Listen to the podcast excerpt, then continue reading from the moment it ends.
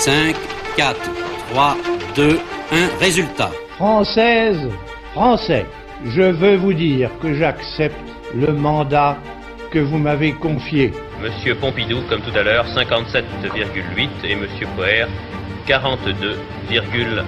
Il est 20h, Sofres au RTF, Giscard, 50,9, Mitterrand, 49,1. Ils seront 200 000 au pied du génie de la liberté. Et cette fois, ce n'est plus pour revendiquer, mais pour se réjouir. La gauche écartée du deuxième tour où Jacques Chirac et Jean-Marie Le Pen se retrouveront face à face 19-41, 17-19. Jacques Chirac qui vient d'être élu président de la République 52. Les milliers de supporters de Nicolas Sarkozy apprennent la victoire de leur champion. François Hollande n'attend pas que Nicolas Sarkozy quitte l'Élysée pour commencer à habiter sa nouvelle fonction. Voilà Emmanuel Macron qui va descendre d'un instant à l'autre de cette voiture. Bonjour, je m'appelle Philippe Joubin et dans le cadre de notre série de podcasts nommée Quand l'histoire fait l'actu, je vous propose de revivre tout particulièrement les moments charnières des élections présidentielles de la Ve République. Depuis 1958, ce scrutin est devenu le point central de la vie politique française et chacun apporte son lot d'enseignements sur l'élection à venir. Ce récit consacré aux élections de 2012 est augmenté des analyses de Yves-Marie Robin, journaliste politique de Ouest-France et chef adjoint du service France.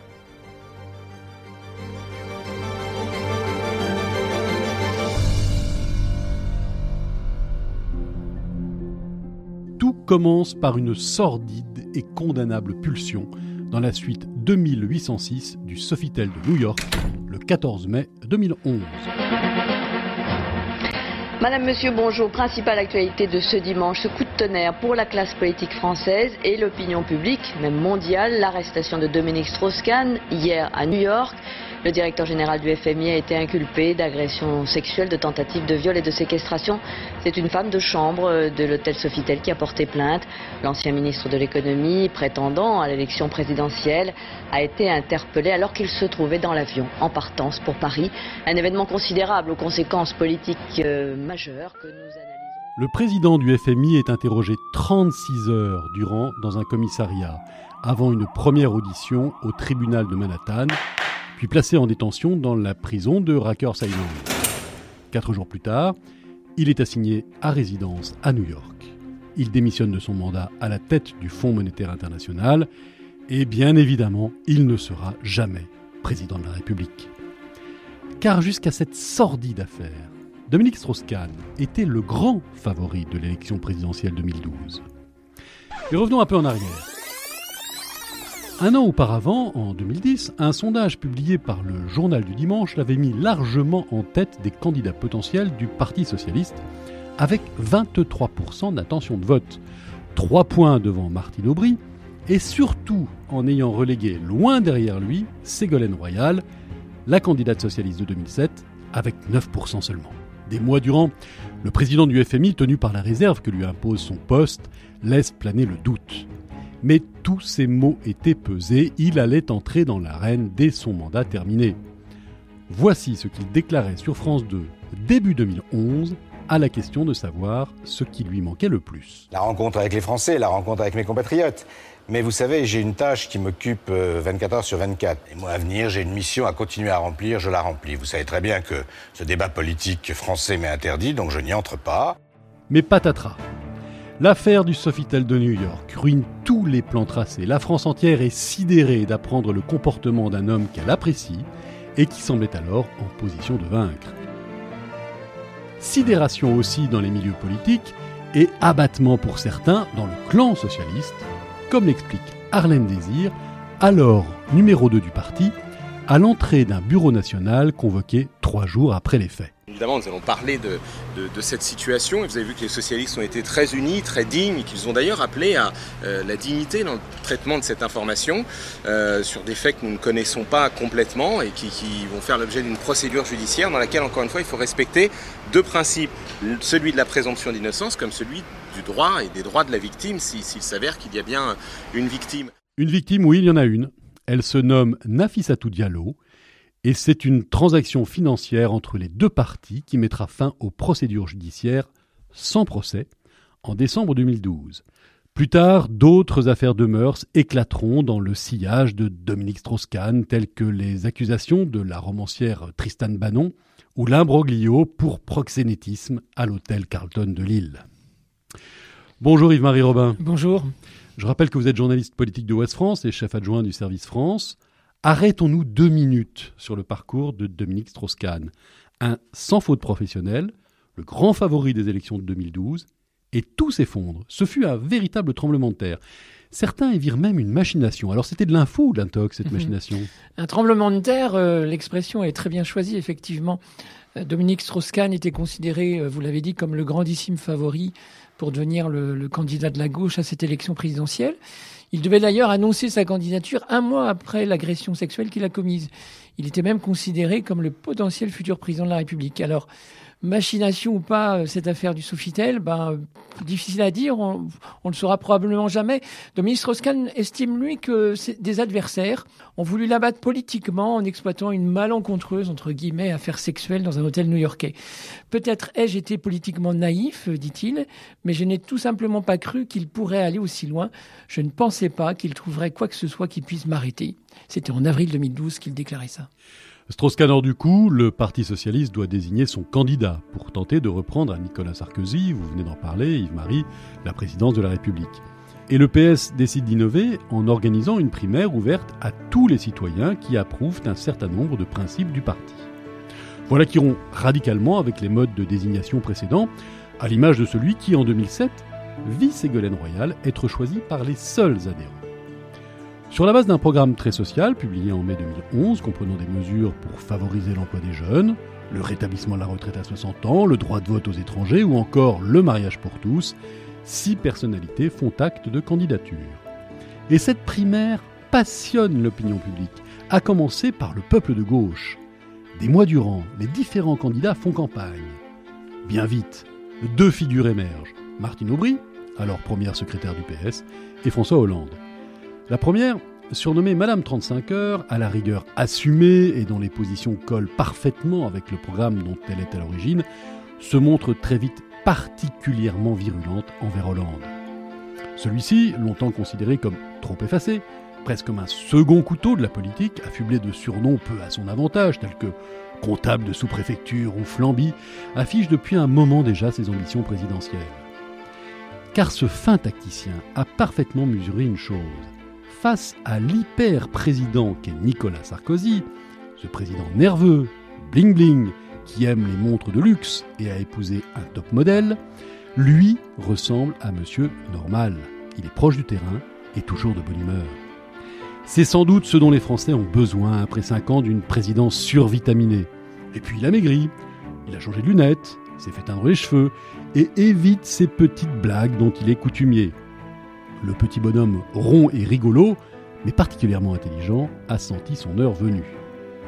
Un grand débat télévisé est organisé pour les 6 candidats et près de 2,6 millions de personnes se rendent aux urnes lors du premier tour de cette primaire, le 9 octobre. Yves-Marie, je me retourne vers vous. Pour départager ces candidats, le PS a organisé une primaire ouverte. C'est une grande première. Et c'est aussi une réussite. En vue de ce scrutin de 2022, force est de constater que les primaires ouvertes à tous les électeurs n'ont plus la cote. Pourquoi ? Alors, en cette année électorale que nous vivons actuellement, 2 partis ont vraiment organisé les primaires. Donc les Verts, tout d'abord, en septembre dernier, puis le parti LR début décembre. Alors, on met à part les socialistes qui, eux, ont quasiment désigné d'avance leur candidate Anne Hidalgo avant sa validation par les militants. Les Républicains, effectivement, ont choisi Valérie Pécresse via une primaire fermée, exclusivement réservée à leurs adhérents, un peu pour éviter d'avoir Éric Zemmour dans les pattes. Les Verts, eux, ont proposé une primaire ouverte à tous les citoyens âgés de plus de 16 ans et cela a bien marché. Plus de 106 000 personnes se sont exprimées dans les urnes, désignant Yannick Jadot majoritairement. Mais on est effectivement loin des 2,5 millions de votants de la primaire citoyenne de la gauche en 2011. Et puis, il ne faut pas l'oublier, cette année, nous avons eu aussi la primaire populaire, ouverte elle aussi à tous les Français, plutôt proche des idées de gauche. 466 000 y ont participé. Ils ont majoritairement désigné Christiane Toubira. Une démarche finalement vaine puisque l'ancienne garde des Sceaux a jeté l'éponge début mars, faute de parrainage. Merci beaucoup. Alors revenons aux résultats de ce scrutin de octobre 2011. Avec 39,7% des suffrages, François Hollande a dominé largement la compétition, devant Martine Aubry et ses 30,42%. Arnaud Montebourg, qui représente la gauche du PS, fait un joli troisième avec 17,19%. En revanche, c'est l'effondrement pour Ségolène Royal. La candidate socialiste de 2007 ne recueille que 7% des voix. Son heure est bel et bien passée. Après un débat entre les deux finalistes, près de 3 millions de personnes se rendent aux urnes. Un vrai succès là encore. Et François Hollande remporte cette primaire avec plus de 56% des suffrages. Je donne rendez-vous aux 3 millions de Français qui se sont mis en marche pour les primaires. Je donne rendez-vous à tous ces millions de citoyens qui vont nous rejoindre dans cette campagne qui commence. Je vous donne rendez-vous le 6 mai pour la victoire. Je vous donne rendez-vous avec la République qui vous espère. Je vous donne rendez-vous avec la France que je veux servir avec vous. On vient de l'entendre, François Hollande se révèle être un orateur passionné. Il va le prouver tout au long de la campagne lors de discours enflammés qu'il lisse en notes et où il alterne gravité et humour. Son discours du Bourget, le 22 janvier 2012, est à cet égard révélateur. Il sera fondateur dans sa campagne et reste aujourd'hui comme un modèle du genre. Déterminé, rassembleur, il fait vibrer une foule de 25 000 personnes. Yannick Noah et ses chansons sont chargés d'allumer la mèche. François Hollande mettra le feu avec un discours engagé et dont certaines petites phrases lui reviendront plus tard en boomerang. En voici quelques extraits. Dans cette bataille qui s'engage, je vais vous dire qui est mon adversaire, mon véritable adversaire. Il n'a pas de nom, pas de visage, pas de parti. Il ne présentera jamais sa candidature. Il ne sera donc pas élu. Et pourtant, il gouverne. Cet adversaire, c'est le monde de la finance. Les stocks options, sauf pour les entreprises naissantes, seront supprimés et les bonus encadrés. Si je reçois le mandat du pays d'être le prochain président, je ne veux être jugé que sur un seul objectif. Est-ce qu'au terme du mandat qui me sera, si les Français le veulent, confier, est-ce que les jeunes vivront mieux en 2017 qu'en 2012 ? Je demande à être évalué sur ce seul engagement, sur cette seule vérité, sur cette seule promesse. Changer leur vie serait pour moi la plus grande des fiertés. Aujourd'hui, c'est moi qui vous représente. Eh bien, le changement, c'est maintenant. Le redressement, c'est maintenant. La justice, c'est maintenant. L'espérance, c'est maintenant. La République, c'est maintenant. Le changement, j'y suis prêt. Vive la République et vive la France.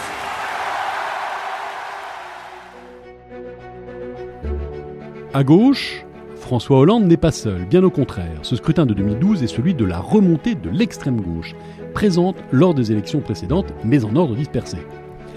La candidature de Jean-Luc Mélenchon change la donne. L'ancien ministre socialiste a fondé en 2008 le Parti de gauche, dont il est alors le président.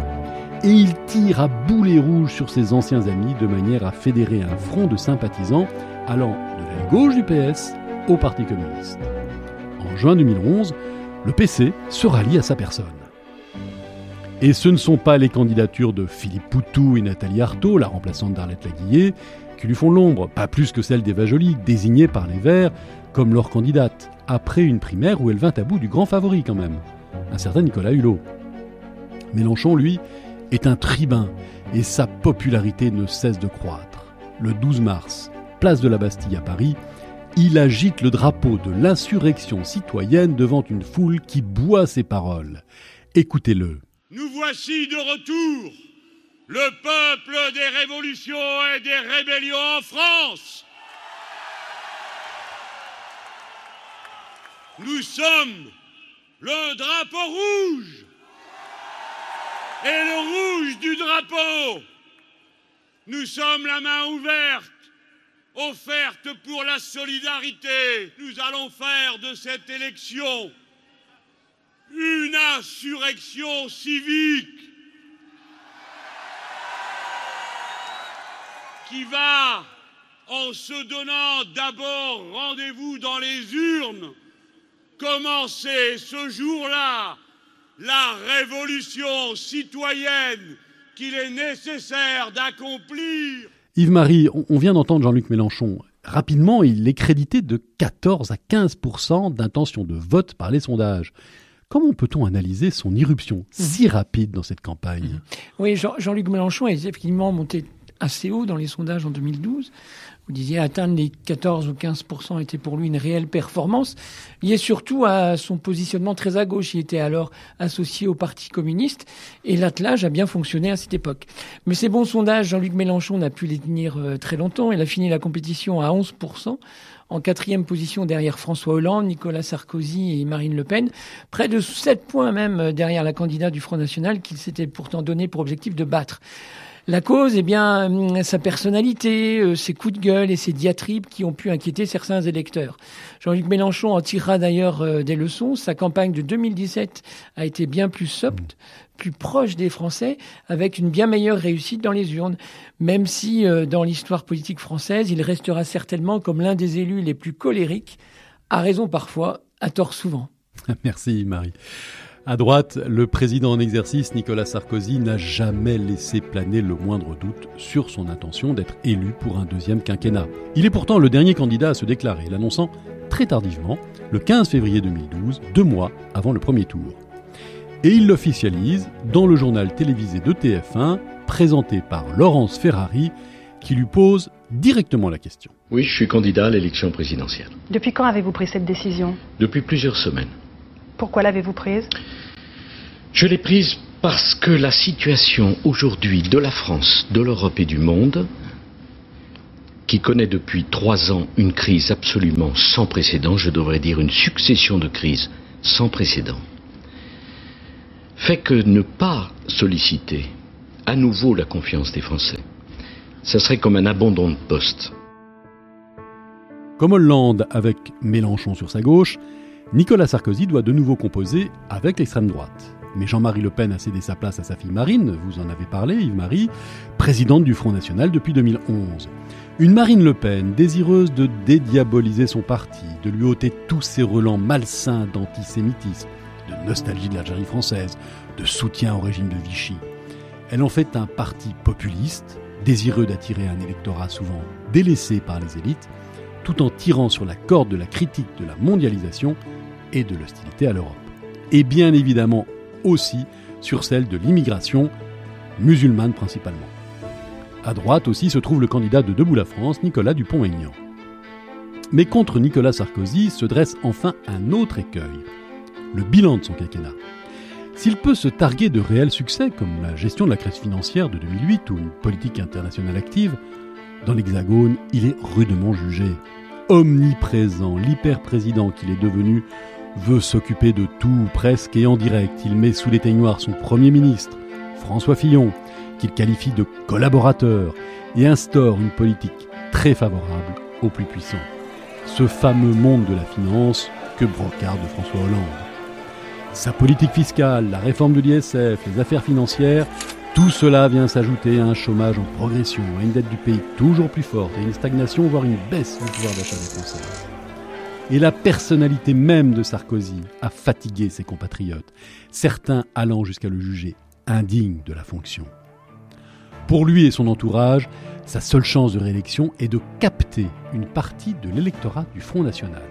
Et il n'aura de cesse de leur donner des gages lors des 2 dernières années de son mandat, avec en particulier un conseiller de plus en plus influent à ses côtés, Patrick Buisson, un ancien du journal d'extrême droite Minute.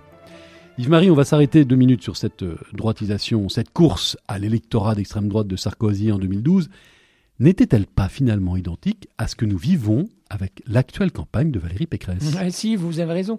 Valérie Pécresse, donc désignée lauréate de la primaire républicaine au début du mois de décembre, et pourtant issu de la droite modérée. La présidente de la région Île-de-France a d'ailleurs été façonnée par Jacques Chirac, un farouche opposant au Front National.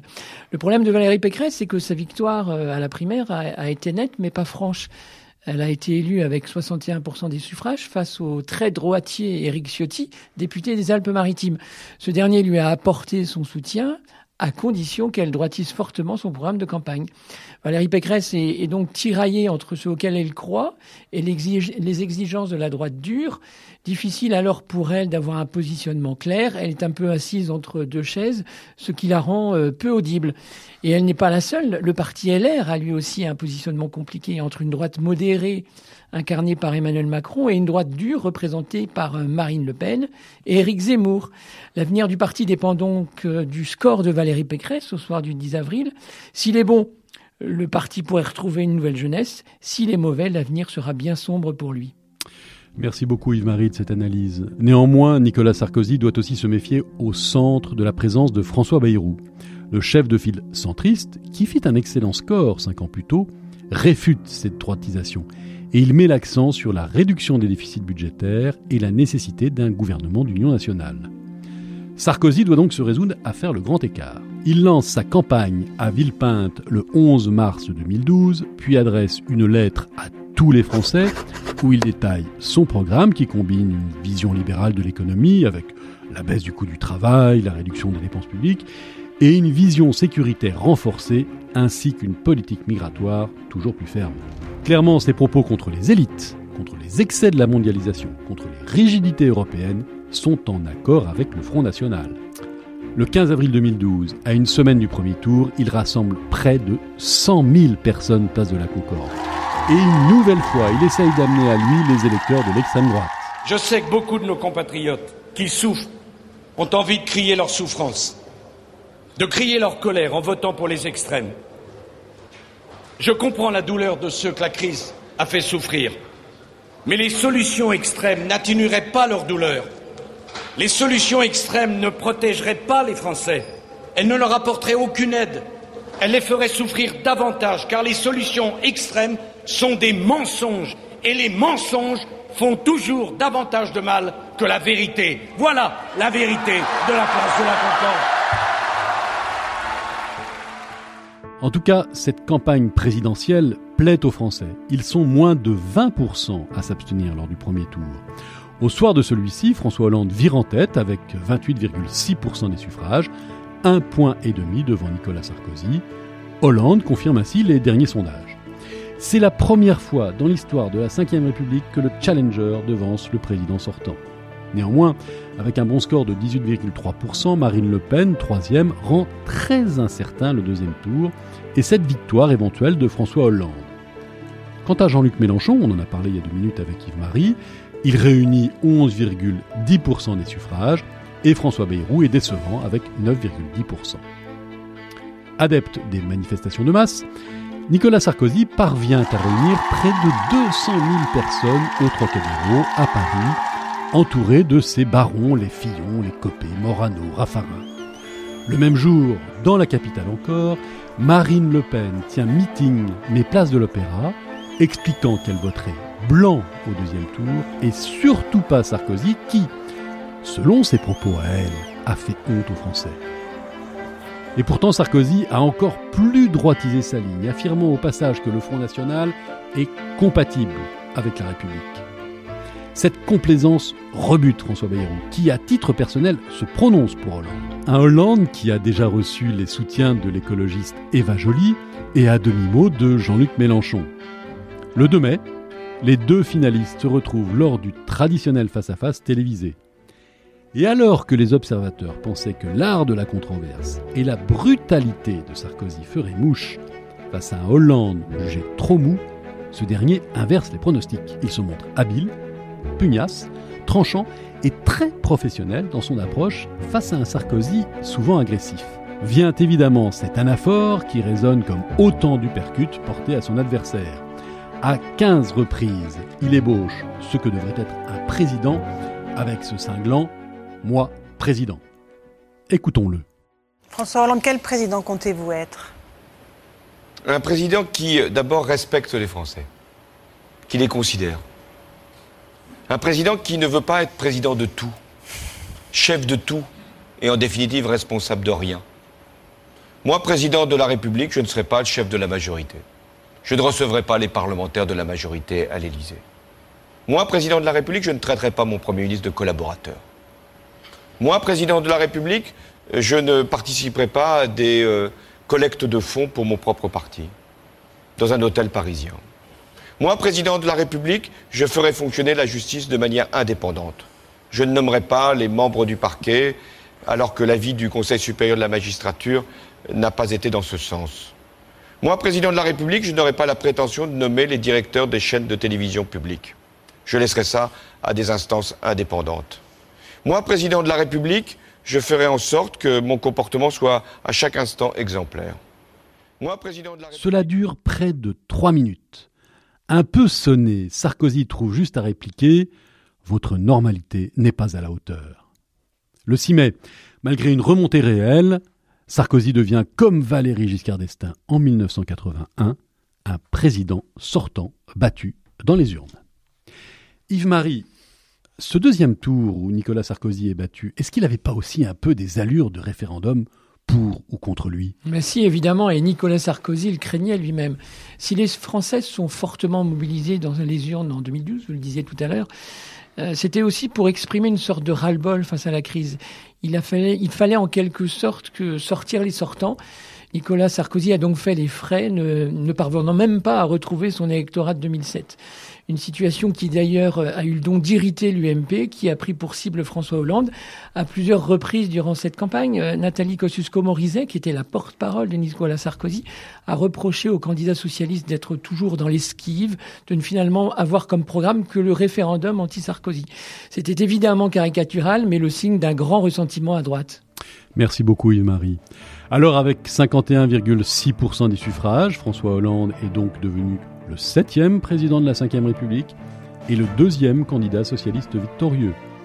Les chantiers qui l'attendent sont immenses, à lui et à son équipe gouvernementale menée par Jean-Marc Ayrault, de donner corps à son slogan « Le changement, c'est maintenant ».